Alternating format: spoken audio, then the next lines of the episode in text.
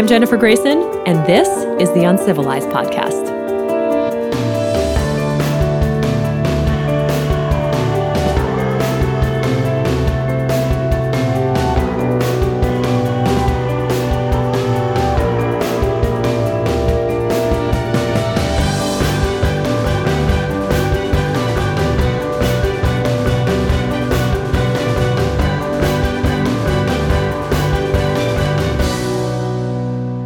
Everyone. Welcome to the Uncivilized Podcast. I'm Jennifer Grayson. Welcome and thank you for joining us for this first episode of our second season. I know it's been a long time since our last episode. There's been a lot of upheaval in my life since then, much of it good. My family and I had the opportunity to live in an amazing biophilic community in rural Georgia for two months over the summer while my husband was filming a show. Some of you may know that he is a screenwriter, which is why for now we're based in Los Angeles instead of an off grid cabin in the woods. We're working on that. Anyway, you are going to hear more about that community and more about what a biophilic community is in this episode. So, I am really, really excited to tell you about the different direction the show is going to take this season. I had a lot of time to think about it over the past several months. I left last season feeling like we had thoroughly explored this idea of how disconnected we are in the modern world from the natural world, from the way we've biologically evolved to live in the natural world. And yet, I, I didn't really know where to go from there because the truth is, most of us, myself included, feel stuck on this treadmill um, of this industrialized, technology inundated life that we are living.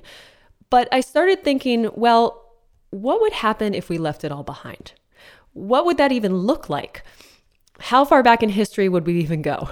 And so this season, we are going to immerse you in the world of people who have actually done that. They have left their modern, industrialized way of life behind to actually create a radically alternative kind of existence in the 21st century. So there are going to be families raising their kids in off grid cabin homesteads in the mountains. Uh, we're going to bring you people who are journeying around the world to learn from the few remaining hunter gatherer tribes, or perhaps even someone living as an actual Paleolithic hunter gatherer in the Pacific Northwest. I don't want to spoil it all by saying more, but you get the idea. There will be a more limited number of episodes this season. They may not be on a regular schedule. Not surprisingly, some of these interviews are really tough to coordinate. These aren't necessarily people checking email regularly, but I think you'll agree that these interviews are worth the wait. Okay, so on to our first episode of the season with Steve Nygren, the founder of Serenbe, that biophilic community where my family and I made our home this past summer. Serenbe is located about 40 minutes south of Atlanta in Georgia's Chattahoochee Hill Country. It is built around a 25 acre organic farm. There are hiking trails that connect the three hamlets that currently make up the community. There are playgrounds in the woods, edible blueberries lining the streets. The whole thing is set on 65,000 acres of preserved forest and land. It is truly amazing. And I was really excited to actually have the opportunity to speak with Steve before we moved back home to LA uh, to take a walk in the woods with him and hear how this all came to be. Just a note, I was in no way compensated for this interview. We decided to rent a place in Serenbe just because we were excited to check it out. Once we knew we were moving to the Atlanta area, the Atlanta area temporarily, uh, we wanted to give our girls a summer with lots of nature and a lot of freedom, and that's exactly what they got. And we really enjoyed our time there. So I hope you enjoy this interview with Steve, and maybe one day even have the opportunity to visit Serenbe. Thank you in advance for listening. Thank you so much for your support. Please help us entice more amazing interviewees by leaving us a rating and review on iTunes if you feel so inclined, uh, but only if it's good. And I will be back soon with another episode. Do you have an idea where you want to go? Um, where do you like to walk? Are you actually a trail walker? Yeah, I mean, I know all the trails. Uh, you built all the trails, right? Did Yeah. you actually work on them at Oh, all yourself? or- Well, you see, when I, what a lot of people don't realize, um, this was our weekend place, and watching my children connect with nature on the weekend, and the f- we had a tremendous house in Atlanta in Ansley Park. We could walk three blocks one way to Piedmont Park and the Botanical Gardens, two blocks the other way to the High Museum, Symphony Hall, and all the restaurants on Peachtree we had an incredible house with pool, media room. Uh, they had matching Barbie cars that they could all drive. it was everything that you thought you wanted. You were living the dream. and we thought it was too. Yeah. So this wasn't as initially the farm was just a whim that resulted from a weekend drive, and I thought we might come down maybe once a month. And we rented the main house out. My wife fixed a shack in the back in case we ever wanted to spend the night. So you and- came down here and you just bought it on a whim. Oh, it was an afternoon drive. Okay. Wow. My wife saw this historic farm for sale uh, uh, just southwest of the Atlanta airport. And so I called and said we weren't interested in buying anything, but our children at three, five, and seven, you're always looking for something to do. So we thought this Right. would be fun. And I couldn't imagine that there was open land this near the city. So it was just a kind of a curiosity to, to see that and something to do on a Saturday afternoon. Yeah. And so um, I called and clarified I wasn't interested in buying anything. But of course, anyone with something for sale says, come on. And we arrived, they had the Shetland pony saddled, and we bought the farm. Wow. what I- year was that? That was 1991. Okay. And I had no idea why I was doing it other than I was pleasing the four females in my life. And, and I thought it was a good investment, open land have this three close. daughters. Yes. Okay. and so it was just kind of a whim. Um, and so, as, as I mentioned, we rented the main house out. Uh, and my wife said, Well, there's this shack in the back. I'll fix that up in case we ever want to spend the night. And it's where the whole family voted to come every weekend. They voted to come to the farm for vacations rather than Disney World. Wow. And I realized how important connecting to nature is, especially to children. And now, what kind of background do you come from? Did you grow up in the country? I grew up. Uh, I uh, am a generational uh, farm uh, in Colorado. My family is Swedish in various branches who arrived in Boulder County, Colorado uh, in the 1860s. Wow. And we have been on that land uh, ever since. And in my generation's watch, it all became suburban Denver. Oh, so this was this was a nugget from childhood then. So all of a sudden, I, and, and looking back, I understand that. But, um, and so touching back into nature uh, with my children, I could really understand how important this was to me. Now, I could hardly wait to get around away from the farm. You know, I was never going back, and you know, off to university and and. Uh, Right, because when you're a kid, you have big, grandiose plans, right? Oh, and, and you're, Yeah. you're on the farm, you're working hard, nature. Are you kidding me? It, I, I didn't realize anything. So I never thought about it until we were spending the weekends here with the kids, and suddenly it all started coming back, and I understand understood in a very different way the importance. Now, along that line, uh, 10 years later, uh, Richard Louv wrote Last Child in the Woods Of course, I know that. book. and we're nature deficit, deficit disorder. And so I, I, I sent uh, Rich a note after several people had sent me the book and said, "Hey, this this feels like Serenbe. This is," and I said, "Rich, thank you so much for giving voice to what I intuitively felt as we moved our family here." yeah. And that's what Rich has done. I mean, what we were seeing in our children and how they reacted to nature is what Richard Louv describes in that book is how important it is for child development to connect with the natural world. Yeah. And so, what was the difference? I mean, like, what was their life like before versus when they came here?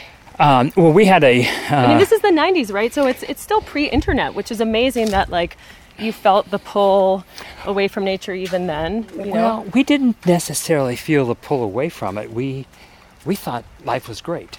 We lived in Ansley Park, which is an incredible uh, inner city neighborhood. Uh, we were fortunate to have one of the largest lots. It was an acre lot in the middle. It was the original uh, architect that developed this whole area in 1900 Okay. and it was his house he chose on Wow. the hill. And then it had, uh, during World War II, it had been divided into apartments and had remained apartments until we bought it uh, in the 80s and restored everything back. So we, we had just, we were never going to leave. We'd walk. You, you would see the skylights of Atlanta out out our front windows, and you went out the back, and it looked like nature because it was on top of the hill, and you didn't even realize the other houses. Uh, we could walk to two parks. Uh, there was five acres landlocked behind us with the 26 houses shared. For inner city, it was just ideal. We couldn't imagine it. And yet there was this pull. And so then when we sold that house and moved here full time and restored it, and it was about six months after we'd been here, and at dinner one night, the children are now six, eight, and ten. And I said, Well, girls, are you glad that we made this decision? Because you know they had the they had the pool we had all these wonderful things Yeah. and they kind of looked at each other and Garnie my oldest said yeah i said what is it and i thought they were going to talk about the bunnies they had we now had horses all the things we were able to do Yeah. and she said the freedom and i said what do you Yeah. mean the freedom and she said well we had that big yard but we knew you were always looking out the window to see us when we were in the yard and we could never ride our bicycles on the street without an adult being there. And out here, we're totally free. Now, that tugged at my heart because I, number one, did not realize how uptight we obviously were. And number two, that the children were aware of how uptight we were Right. about them being in the. Oh, you all know the tricks to getting around the mud. I'm not paying attention. So, um, yeah, I. It's so interesting that she was able to articulate that, but that's the biggest change I see in my kids from coming here. And I'm the kind of parent who wants my kids to have what you know a lot of people call a free range childhood now. But in LA, it's really, really tough. You, even if you want to, you can't. I mean, there was like a train right next to us, and a lot of unfortunately homeless individuals, and uh, a lot of cars. And here, it's like my my older one has been going to the farm. She walks by herself. She's seven to go pick up my CSA box. and how empowering that is for her. She loves it. I mean, I'm I'm scared to go back a little bit. Rightfully so. Yeah, And, and things you didn't notice will bother you a lot more. yeah. Should you want to keep walking? Should we sit? What do you feel like doing? Up to you. Have you been to the little waterfall? I have. I've I've hiked almost every single inch of the. Good. Well, we I'm a big hiker. There's a wonderful bench you can sit by there. Okay. Okay. Great. Uh, So, so they they grew up with a sense of freedom, and do you see now? I mean, obviously they're grown up. Do you see how they're different from other kids of their generation? Uh, I do. Uh, they're all self confident. Uh, they were all leaders in school with class presidents and various positions uh, in the university with sororities. And they, there's a noticeable difference. And I think one of the best compliments, um, they went to uh, Woodward Academy. Uh, it's actually the largest private school in the continental United States. So lots of kids. So there wasn't a public school option here. Uh, there, uh, there was. That's one of the reasons this area was saved, is because the schools were so bad. yeah. Wow. Okay. And so, uh, in Atlanta, a lot of the kids are going to public schools. So our kids had all, uh, they were in, in, in high school at this point, and the uh, student counselor, um, they were expecting their first child, and he called us and said, "Of all the kids I've seen, your kids are so grounded." I'd like to know how to raise a Nygren. What have you done? so I think there is a good example where you're having a counselor dealing with kids of all ages in a school system. yeah. He could he noticed the difference. Right. And I believe one of the biggest differences is is we had the the courage to really step off the treadmill and move out into nature. Uh, because uh, we just saw what it was doing. We intuitively understood what, what Richard Louv. Yeah. Now, I know everyone doesn't have that opportunity. And what we're really talking about a lot now is we need to work about bringing natural nature into our urban areas. Uh, we've done a terrible job over the last several decades of, of, of how we have developed and built places that we expect people to live. And it's both through regulations and ruts that uh, we have removed what I think is the two most important things for a vital life, and that's connection to nature and connection to each other. Right. And if you look at most places that we're developing now, we've removed them from both. Right. Yeah. Well, that's one of the things I really noticed too is just the first couple of weeks when I was here almost felt like a cocktail party where like I just because I was talking to everyone I encountered, you know, and, and people were genuinely interested in wanting to get to know me. Um, And shouldn't life always be a cocktail party? Why, You wh- know- wh- why do we feel it shouldn't be? Although I do, I heard a rumor that you're an introvert. Is that true? Do you sometimes get It's get true. sick of interacting with everyone? It's not that I get sick of it. yeah. but it's um, I don't have to be with people. I don't seek that out. Right. But yet, it's it's a natural kind of thing. I, I became cons- so concerned about saving this area because we do like all the things that a big city has to offer in connecting with people. Right. Uh, so when we were worried that this area would turn into suburban, I didn't want to move another hour away. I didn't. I, I didn't want to move to, totally to the wilderness to raise the kids. Yeah. I wanted to still be uh, connected or, or interplayed. Yeah. Yeah. Well, that's what's so interesting, I think, about Serenbe is that you know there are there are places where people go to live in small towns that are far away from a lot of other people. There people go and live off the grid now who don't want to deal with modern life, and yet you've tried to really like combine both of these things and create this urban, small urban existence in the woods. And I'm just so I'm curious, like, who are the people who are coming to live here? What's driving them there? You know, everyone it's a asks unique me. type, you know, Everyone I mean- wants to know who's here. Yeah. And, and, and if you look at it, there's a variety of ages. I mean, we have we have single young people, we have young families, we have uh, midlife people, we have elderly people here. Uh, I, I love Phyllis Blywise. She said, for my 80th birthday, I had friends from every generation, and the 20 and 30 year olds were sincerely my friends. They weren't just coming to be nice. Right. Uh, and so that's what we see happening here. Uh, if, if you look at uh, uh, politically, uh, uh, uh, ethnic, uh, sexual orientation, it's I, I can't put anything in a box. And finally, I came up with two things. Okay. Everyone here has a passport, which means there's a global outlook.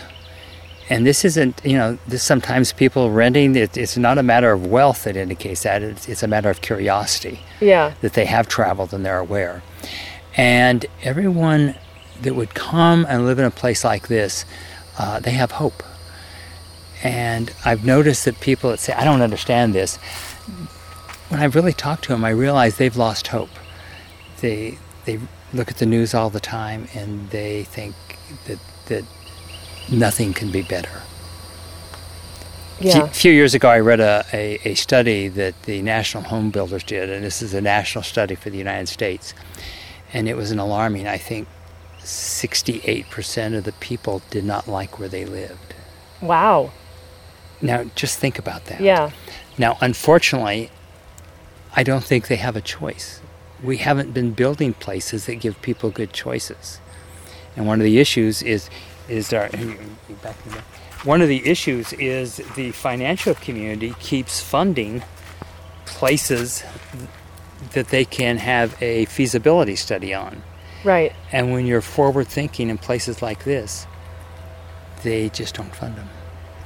Interesting. So, okay, let's let's back up a little then. Like when you were first coming up with the idea for Serenbe, wh- what did you look to then? I mean, I know obviously like there's the US has a pretty long history of what you might call like new urbanism and experiments and kind of utopian places to live, but did you did you were you aware of that history? Were there other communities in existence like this? What did you we to? were very aware of the new urbanist movement because we took the kids to Seaside all the time, which is where that began in America. Okay. Um, but Oh, I think we're gonna have to walk actually because we're getting the construction noise. Sorry. shall we go? Maybe we can move around. yeah. Okay.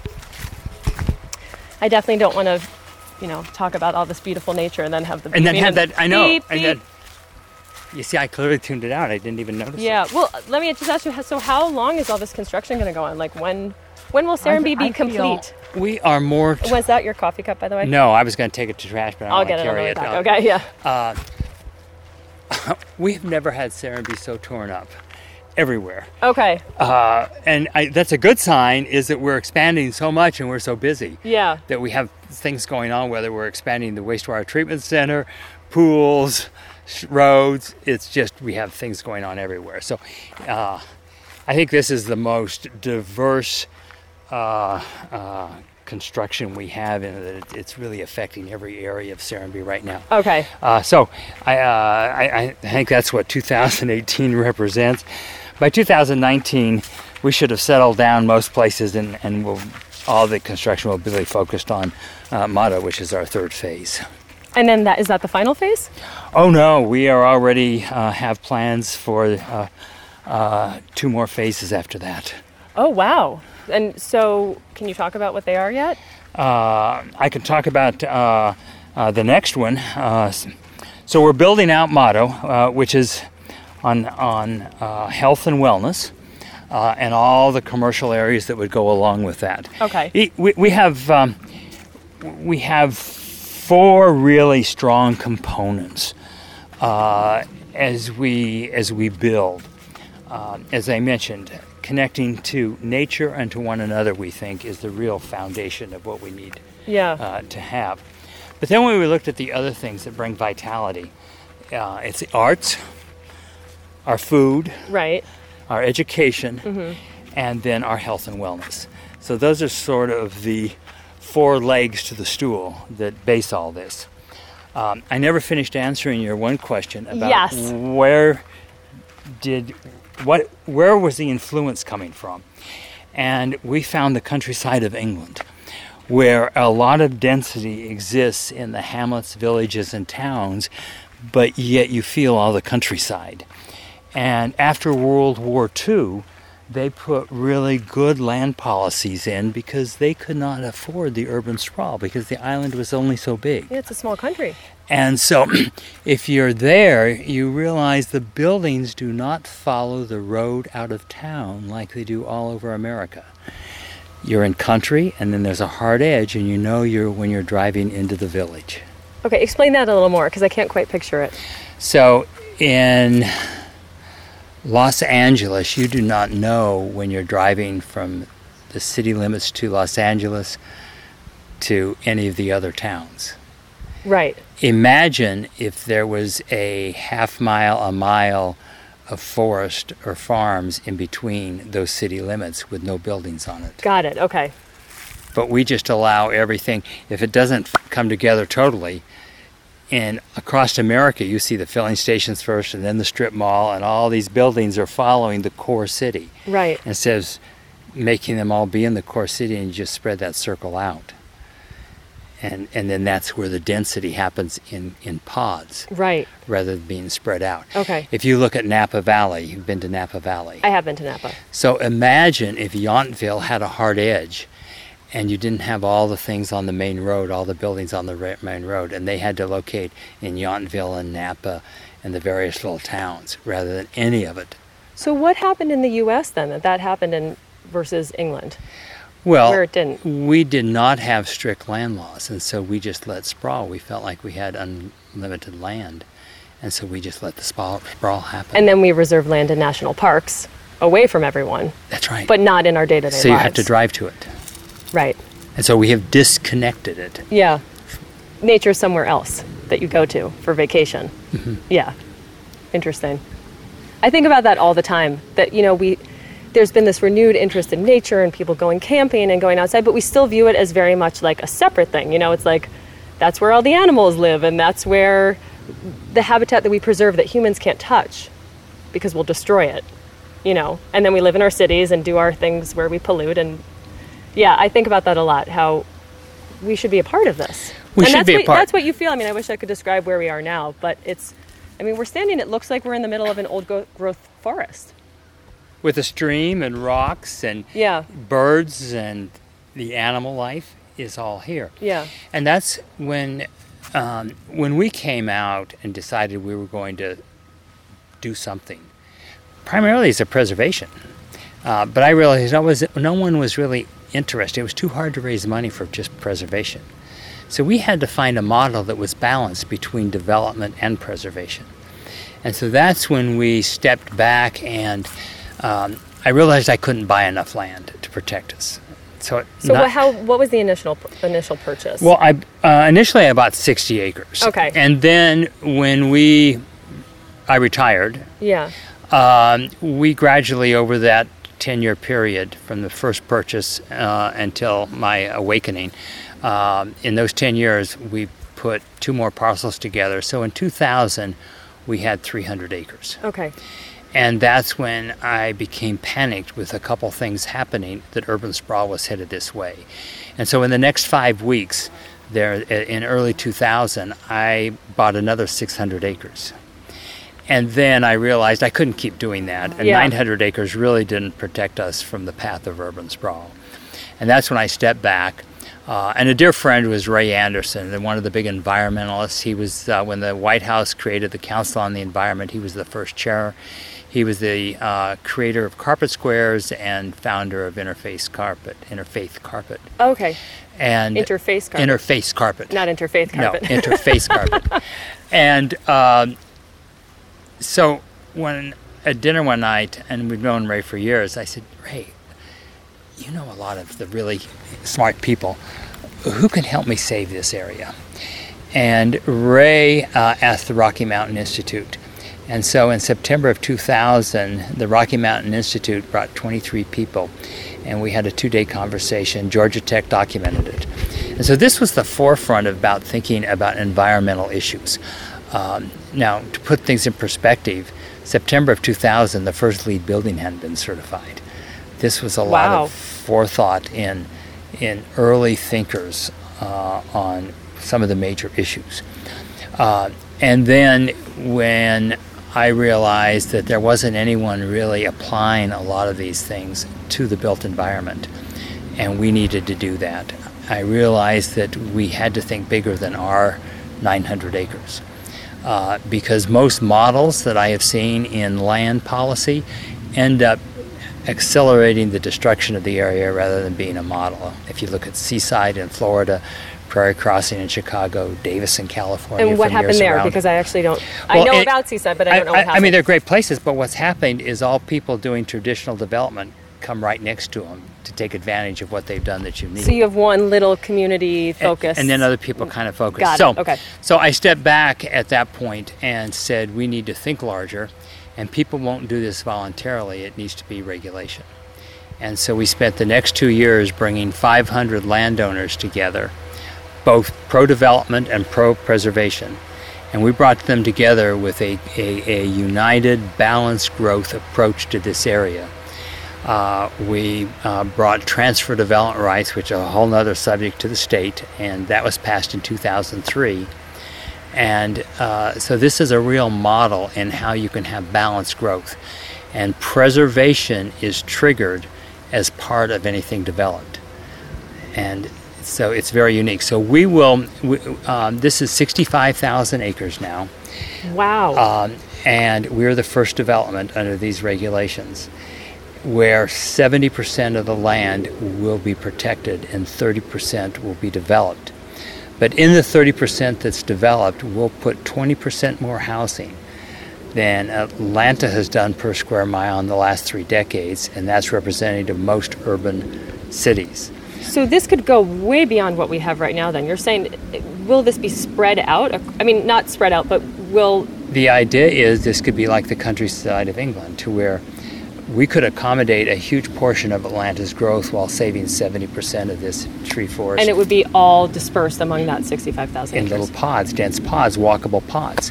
And then we have bicycle paths and trams and what have you between the various pods. Wow, I did not know that. I thought the plan was just Serenbe. So No, this was a much bigger, and so Serenbe is really the petri dish, if you will, to show that this can happen. yeah, Now, when when I was looking at this this wild forest and talking about townhouses and live works and coffee shops, uh, my friends from the development community past thought I had really lost it. They were coming out wanting to know where the marijuana patch was because they knew I had to be on something. And so um, I, I had somewhere through this research area had fallen through the, the threshold of passion in that I realized no one was applying these principles to the built environment. and it didn't seem that complicated, and that I absolutely had to do it. Uh, and so while uh, real estate, financial community, everyone said this is crazy, it's not going to work. Uh, we realized we had to do it.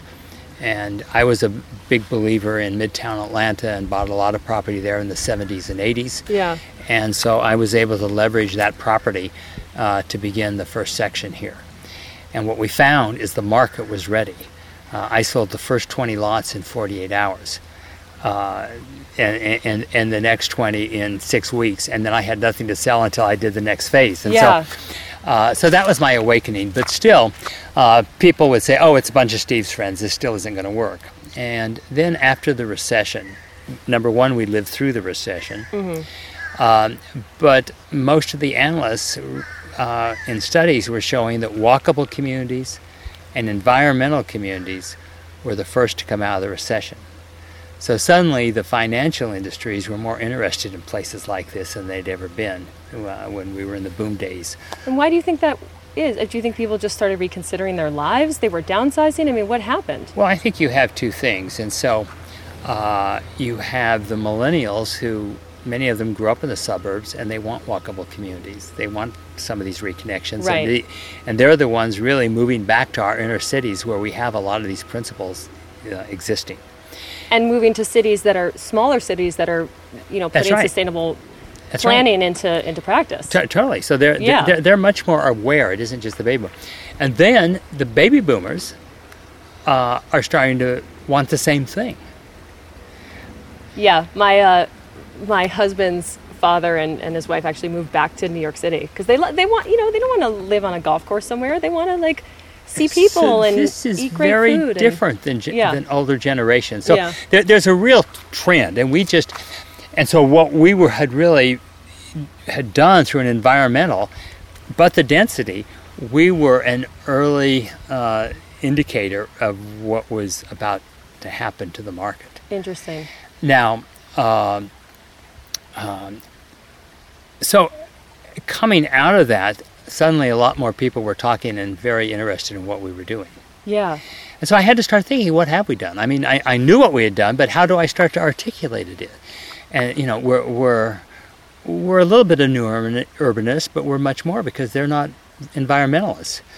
And we're environmentalists, but we're, we're not, we're also pro development. Uh, we're farm to table, but we're much more than, than uh, the, the, the food movement. And so when I was really looking at uh, what and who we are, Yeah. I realized we're a biophilic approach to development and planning. And no one was really articulating Yeah. that. Well, I, and I want to talk about the environmental aspect for sure because that's so important. But I also I just want to talk about, you know, when you initially developed and this plan. I, you, you know, I've talked to some people in the community who seem almost surprised at the extent of the development. I mean, that they almost envisioned that they were going to be living in a Serenbe on 60,000 acres with nothing else happening. So, you know, how do you answer those kinds of uh, like they're not really criticisms, but you know, people's expectation, like the balance of the fact that it has to be pro development, but also you have to develop in order to preserve the landscape. I mean, that you can, can you have it all? I mean, No. okay. And what is L? Do they, a lot of times, so number one, if anyone looked at a map, there should be no surprise. Right. Uh, and the w- way I look at it is people, for whatever reason, are want to stay where they are, even if they don't like where they are. Now I can't understand that, but Yeah. it's it's it's a it's we have a society of fear that's built up over the generations. And the way we're raising our children, we're raising a f- generation of fearful children. Yeah. And so having something different frightens them. Yet, 68% of the people don't like where they live. Antidepressants have increased fourfold each decade for the last two decades. There's something very wrong, but why do people not want to change? I often think about it, it's like if you're floating down a stream. most people will work hard to stay where they are. Right. If you relax, you're going to have a whole new experience, but there's fear. There might be a cliff ahead of you. And that's what we're afraid of. Yeah. Um, and so in communities like this, everyone moves here and thinks it's wonderful, and then they want to close the door. Right. And they don't have trust that this whole thing's going to be developed differently. They think the next hundred homes will bring urban sprawl development, and that's not the case at all. So you're thinking But, bigger. but what it does bring is more shops, more interesting neighbors. Uh, when I've had some people say something like that, I said, okay, well, let's see, you moved here when? Uh, three years ago?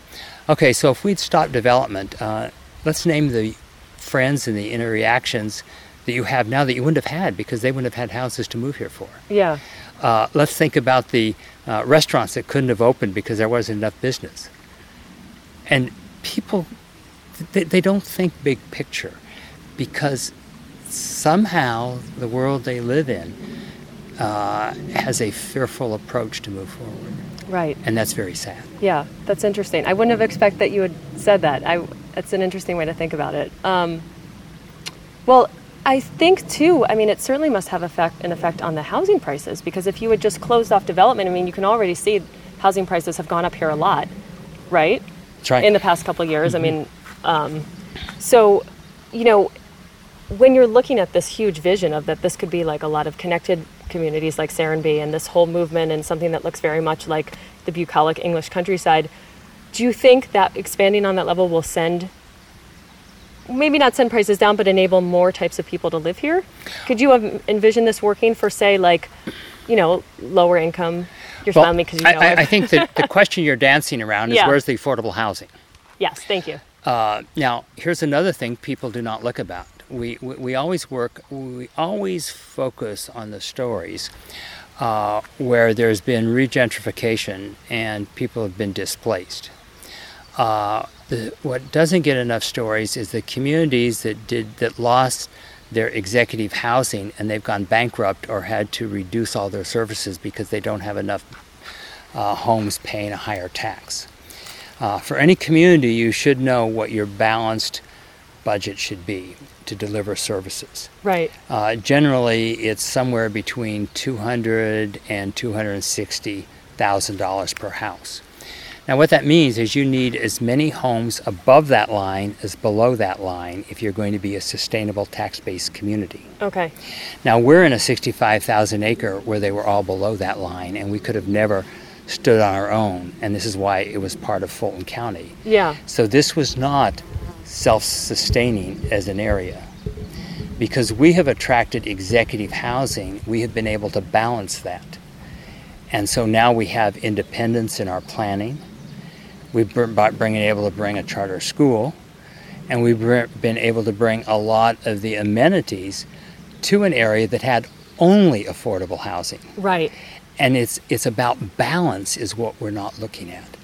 And so yes, as we grow this out, is that we still do not have more houses above that line than we do below it. Right. Now, once that gets closer, then we can look at some wonderful models we have on uh, on affordable housing. Um, have you been over to the Rural Studios, uh, 500 uh, square foot houses Here. here? No, I haven't seen them. Well- I saw the row houses, the one, the All right. Scandinavian Well, ones. this is if, if you um, I don't know if you know about uh, Auburn University's uh, uh, Rural Studio program. Excuse me. no, I don't. So this is a program that's probably 25 years uh, old now. Okay. And uh, their, their their students, um, they give them uh, divide them into teams, the architectural students, and each team gets twenty thousand dollars. And during their three years to learn to be an architect, uh, the the team are asked to go out and find someone who needs shelter, and that person who is homeless will be their client for the next three years. Okay. And they are to build as a team with that $20,000 a house for that person or that person's family. It's an incredible program, and there's been a lot. They have received awards and MacArthur grants, and all sorts of things. Yeah. And now there's been great interest in affordable housing. And, you know, can we have the plans? Let's buy the plans. Well, it's a program to teach architecture. They don't have plans they can sell. This is all a, a program. And but they realized they were missing both an opportunity and a responsibility. And so for their transfer students, they had them start to perfect four of their best cottages.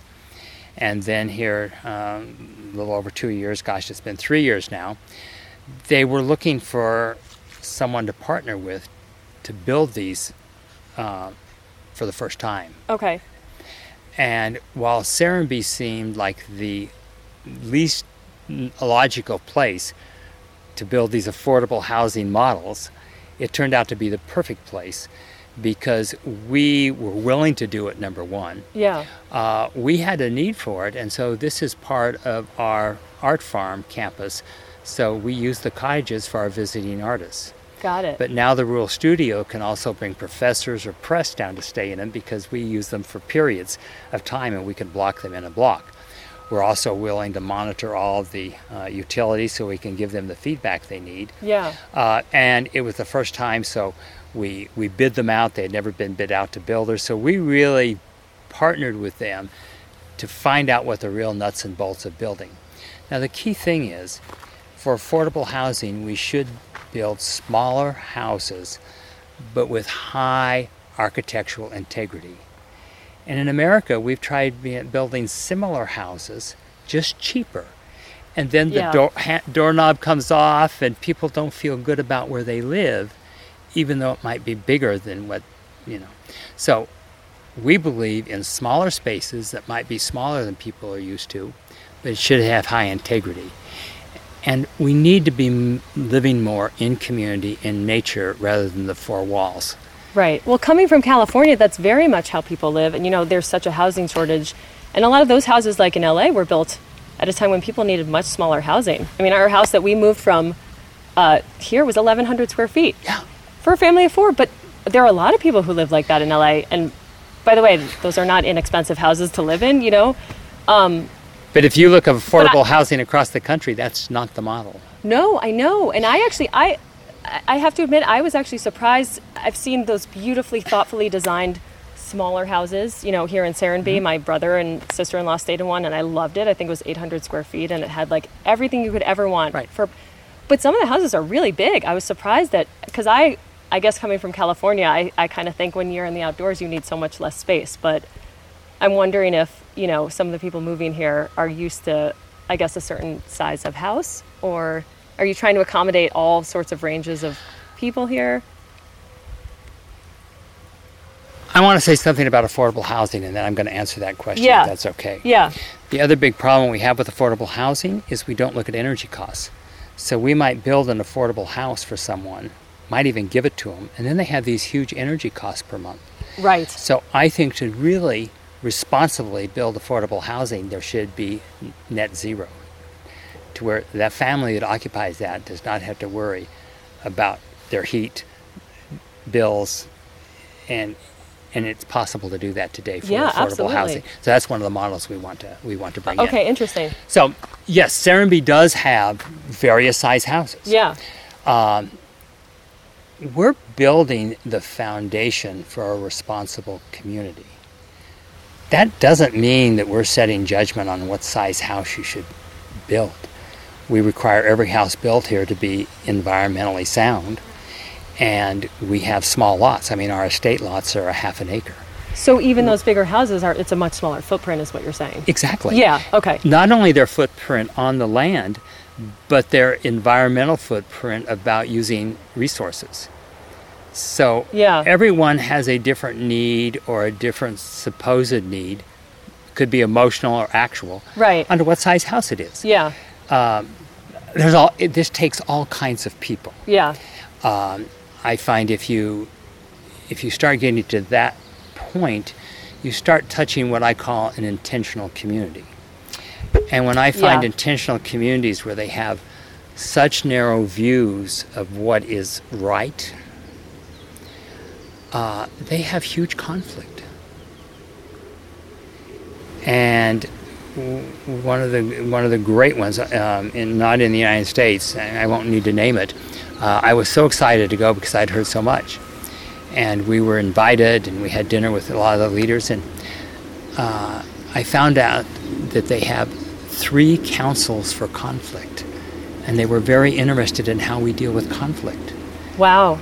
And we don't have such councils. I mean, not that we don't have some conflict, but not to the point we have councils. Yeah. Uh, generally, you know, if there's conflict, whoever's the largest voice, we put them in charge of the issue. Uh, and, and, it either gets solved or I've they stop heard that actually from yes, I have heard that yeah, for it's, sure. It, yeah, it's changed complaining a lot because if they complain too loudly, they know they're going to get to solve the problem. Yeah. But I also believe that you need a certain amount of sandpaper to have a fine finish, and so you need a variety of people and a variety of kinds of houses to really build a community. Yeah. Interesting. I love that perspective. Okay, we should probably head back because I don't want to take up too much more of your time. But can we talk about? You want to go this way? Let, so let's talk about um, the environmental aspect of it because I think it's so important. I mean, it's one of the reasons why I was looking at this community, aside from all the access to nature, but the fact that people care. You know that you live in a in a community where people think about these things. So would you describe this as an environmentalist community? It's one piece of it. Okay. But it's not who we are. When you say environment, what do you think about? Well, I, I actually, environment is the wrong word. I should say sustainability. You know, When you think sustainability, what do you think about? I think about uh, zero waste, plastic reduction, um, uh, you know, renewable energy, um, all the things that make a community sustainable with the least footprint possible, you know, on the outside world. That's right. But that doesn't have anything to do with arts or education Right. or land use. Yeah. So I'm only putting this out in when people talk about an environmental community, yes, that's one of the silos. Right. And we develop and speak in silos. And we aren't looking at the integration. And this is why I say we're a biophilic community. Okay. Because that is the interaction of all living systems, which much better describes us. Because environmental energy, that's basically talking about our natural resources Okay. and doesn't go beyond to a lot of the things that feed us in various ways or the interconnection of the animal life, uh, the fauna that we're moving through. Right. If you truly look at in any environmental programs, they have very little to do with everything that we're enjoying right now. Yeah. So this is why it's more about a biophilic, which people aren't talking about, versus any one of the silos, whether it's whether it's our food systems, whether it's reserving our energies, Yeah. uh, whether it's uh, food uh, waste. Those are all silos within the bigger yeah. picture. Well, okay, so let's talk about food waste for a second because I was interested. I'm a big composter back in LA, but I was interested to so tell me about the composting program in the works because I started to hear a little bit about it from the farm. I know it's not quite in effect yet, right? as we have grown, we've had, uh, we found how difficult that is. Uh, and so we, we did a great job when we were smaller. Uh, then we had problems both with educating people, finding containers that were easy because we found the um, compostable bags that we were using weren't that compostable. Yes, Right. they were, but it took forever. Okay. And so we're really finding in, in, in food uh, composting uh, what is the right program that deals with ease so that everyone will do it, Yeah. economics so that we're not having to uh, actually um, put a fee on it. It should be a natural thing. Right. Um, and so we're coming up with with what that is. The big issue is a container to hold people's compost that's easy when you have three or five hundred containers to deal with. You're saying in terms of collection? Well, it's easy to collect it, but then if it's not self-composting, somebody has to dump it and wash it. And well, that you have to do that with your garbage container anyway. So Same thing, right? Well, but then what you're saying is everyone should have to personally take it somewhere and compost it. If you're Oh. going to wash out your own. No, I'm just I you know I look to a lot of other cities. I know this is a much smaller model, but that have composting programs, and you know you just have your composting pail outside, you have your trash pail outside, and and there's a compost collection that comes and picks it up. And, Right, but that's visual pollution. right, and you and ha- then and then who and then they return the dirty one to you and you wash it out yourself. oh, so because you're saying here in Serenbe you have the garbage cans in the ground. You're saying what do you do about compost? That's right. Otherwise you have visual pollution. Oh, got it. Okay. Well, I can tell you what I've been doing since I've been at Serenbe. What's that? I have been collecting compost in my apartment in the freezer, and when I go to pick up my CSA box, I give it to the farmers. See, and that's perfect and that that's that's a program we could do and then that puts the self-responsibility on the person, which is good. What we found is that'll be about 15% of the people, which is better.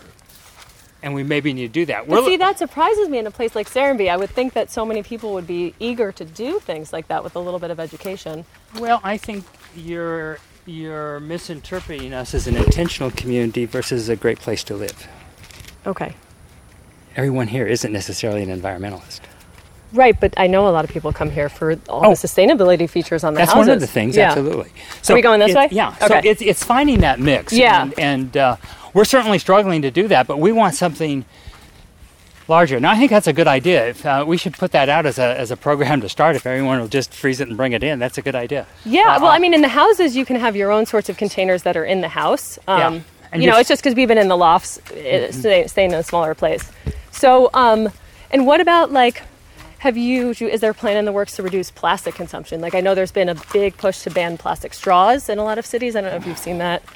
We would we would love to, and where we do it is to make things easier. So you'll see like the bamboo juice you see in, in most of the restaurants or grocery store. We have a lot of bottled more than you'll normally see anywhere in glass. yeah. I mean, I, I like that a lot. uh, yeah. and so you'll see we while we support that and try to make it, and we're trying to find ways to do that. Now, one of the big issues we're looking at is glass recycling is very difficult in finding someone to take it because that market's disappeared. yeah. And so that's the other thing we're really looking at is what is the what is the full circle on everything? Interesting. Okay. And so we're at the forefront of a lot of these issues. But what we want to do is make it something that will be adapted to a more general public than what you could find successful in an intentional type community. So you want to make people feel like they can ease into it rather than you live here, you must have a zero waste lifestyle. That's right. Right, got it. But it's interesting, you know, I I I have to think that living in a place like this certainly makes you more open to all of those ideas, right? Because Well, I think a good indication, and I haven't kept the records because uh, when we started, we were really keeping records on this. We're going to do that again now. We've, we've changed our, our, our recycling people. They're really going to manage that for us. Cause, uh, but when we first started, I forget now what the number of containers were that we pick up all the trash and recycling and composting. yeah, And so we had these big roll offs that they take it to. And within three years, we had not increased our trash, our trash roll off containers where we put our, our trash yeah, stayed the same.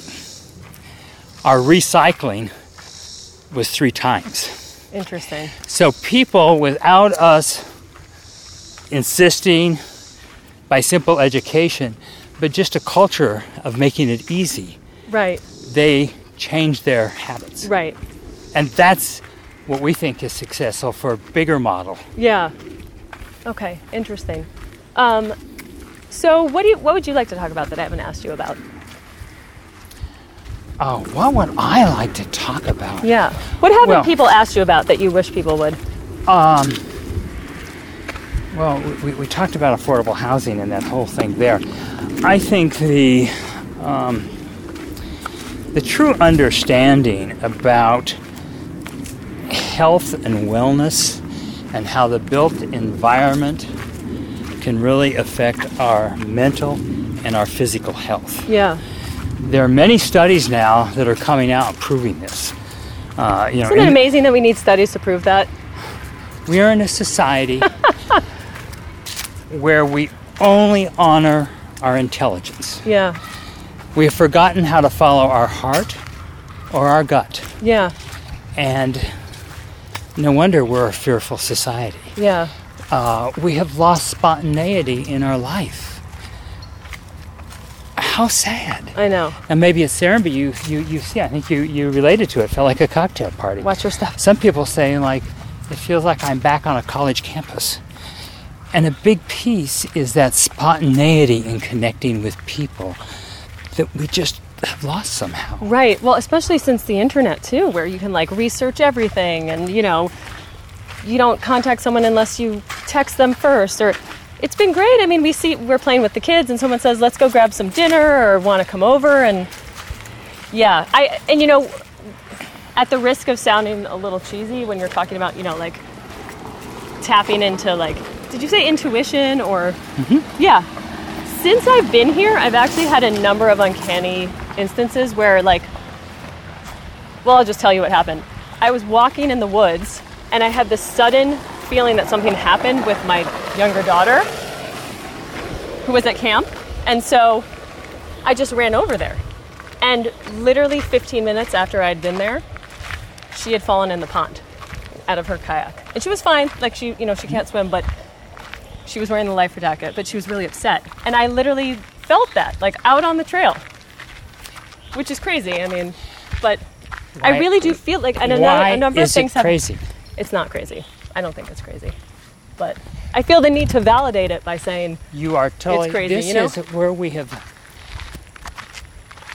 we have come t- into such an intellectual society yeah that we have forgotten the miracle of where we live and the miracle of our own being. Now we all know we're intuitive. right We all know we pick up energies from people we meet, whether we like them, whether they're somebody we could relate to. yeah it's not uncommon to think about someone you haven't talked to for a year and they call you. of course that happens to everyone Um, And we think, oh wow, isn't that weird? yeah right Yet, we're fine with holding these wireless containers that get messages from all over. Why don't we give our brains and our own being enough respect to think we're doing it? Yeah. We're just not honoring it. We've shut down the receiver. We're receiving, we've shut down the understanding that we're getting that message. right You know, it's it's a much bigger, more uncomplicated. I don't know how to understand it, but I believe in the miracles of the universe and understanding the system. So this is why Serenbe is laid out with all sacred geometry. yeah so tell me about that i was reading a little bit about the omega pattern right It's, it's well, it, the omega pattern is one of the pieces that happen, but the, Okay. it's not about the pattern. okay It's about understanding that there are energy fields in the atmosphere and in the earth. Very much what you're talking about in your daughter was fearful and you responded, you knew it yeah on some level.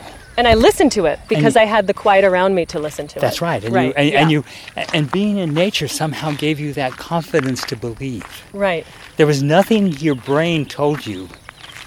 And if you had been in many stations, you would have shut it out. Oh, that's that's silly. I'm just being a worrywart. Yeah, But you were in a place you could listen to your heart and your gut. right. And as that energy feels, it's here. And so this is why if you this is this relates to the biophilic approach that we're all connected. This whole energy force is connected. Uh, now, if you look at the Farmer's Almanac, if you talk to any of the old farmers here that are more grounded with the earth, just because that's what their life, if they're going to drill for a well, what do they do? I don't know. They get the old divining rod out and go out and see where the metal turns down. They still That's- do that. They still do that. Wow. See, you are aware of it. That's that's an energy field that Yeah. they know that the water is responding to the metals. Right. That's happening everywhere. And we have stepped away from it. So when you look, if you we have been developing places for for the last century at least and beyond that to where we impose plans upon the earth rather than understanding the earth and developing a plan that relates to it. So it Hence so happened biophilic. by well, that's one piece. Yeah. Yeah. And so when Phil and I, I had walked this land for seven years in my retirement. I knew this land. I knew the rocks. I knew the trees. Yeah. I, I knew where to go if I wanted to be calmed. I knew where I wanted to go if I was had a speech I was going to do, or I need, you know, and and there's different places that brought different energies, and I knew where to go. Yeah. So, so I was tapping into those energy sources. Uh, raising three teenage daughters, I knew where to walk depending on what was happening. Where they probably wanted to walk, depending on what was well, happening or, to or them. just yeah, it was it was it was what what yeah. And so when Phil and I walked this place, it, uh, in fact, we were thinking hill towns because we'd both gotten back from Italy. But as we walked it, we realized that this was going to be a much more nurturing and it needed to be down in the valleys by this water, which is the feminine healing energy. Yeah. And so it ends up that it was omegas that worked to do that. And so we really designed this according to what we were feeling when we walked the land and when we looked at the topography maps. Now, it was after that that I said to Phil, like six months later, I said, Phil, what's the pattern? So the pattern comes after you understand the relationships. Yeah. And it is a philosopher's kite, is the whole thing. And it comes right down through the center path.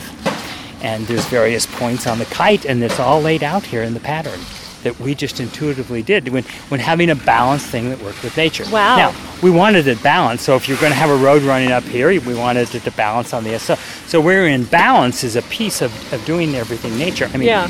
everything in nature is balanced. Um, I don't care what it is. Uh, there is a, a total balance. We're looking at a leaf right now. What kind of tree is that? I'm going to put Uh, you on that, the spot. that- that is an oak tree. It is an oak. And if I take the leaf and fold it, it's a balanced. So everything in nature has the two sides. It might not be perfectly balanced, but it's pretty balanced. yeah. And I don't care what you look at in nature, that is what's happening. Right. And our lives should be that same thing. So, uh, now what I love is is after this plan was in place, um, we decided to build a labyrinth. And so we brought uh, folks out to um, help us facilitate, and we invited friends and family from across the United States, and 40 people showed up from New York to California. And in the course of three days, we built the labyrinth that you see. Yeah. And Phil Tabb, who was our land planner and a trained sacred geometrist, uh, was in from Texas. And so he uh, didn't get a flight that Sunday night, and we're sitting at dinner, and, and he says, Man, where we put the labyrinth, I just felt the energy. Now, this is a place that I used to go meditate. I And see so- people meditating often there mm-hmm. now. And so when we decided to do it, I said, I know the place, it overlooks the lake, and I, I find it very calming, and I go there to meditate yeah. and it's fairly flat. So that was just me intuitively saying this is where we're going to put her. So Phil, he said, "Man, I felt the energy the whole three times." He said, "It's got to fit into the bigger pattern. Let's see where it is on our map." And so he, we found the maps, and he rolled out the map, and it turns out it makes a perfect triangle with the future art center up in the middle of the, of the, the kite, and down here it's a perfect triangle. Isn't that amazing?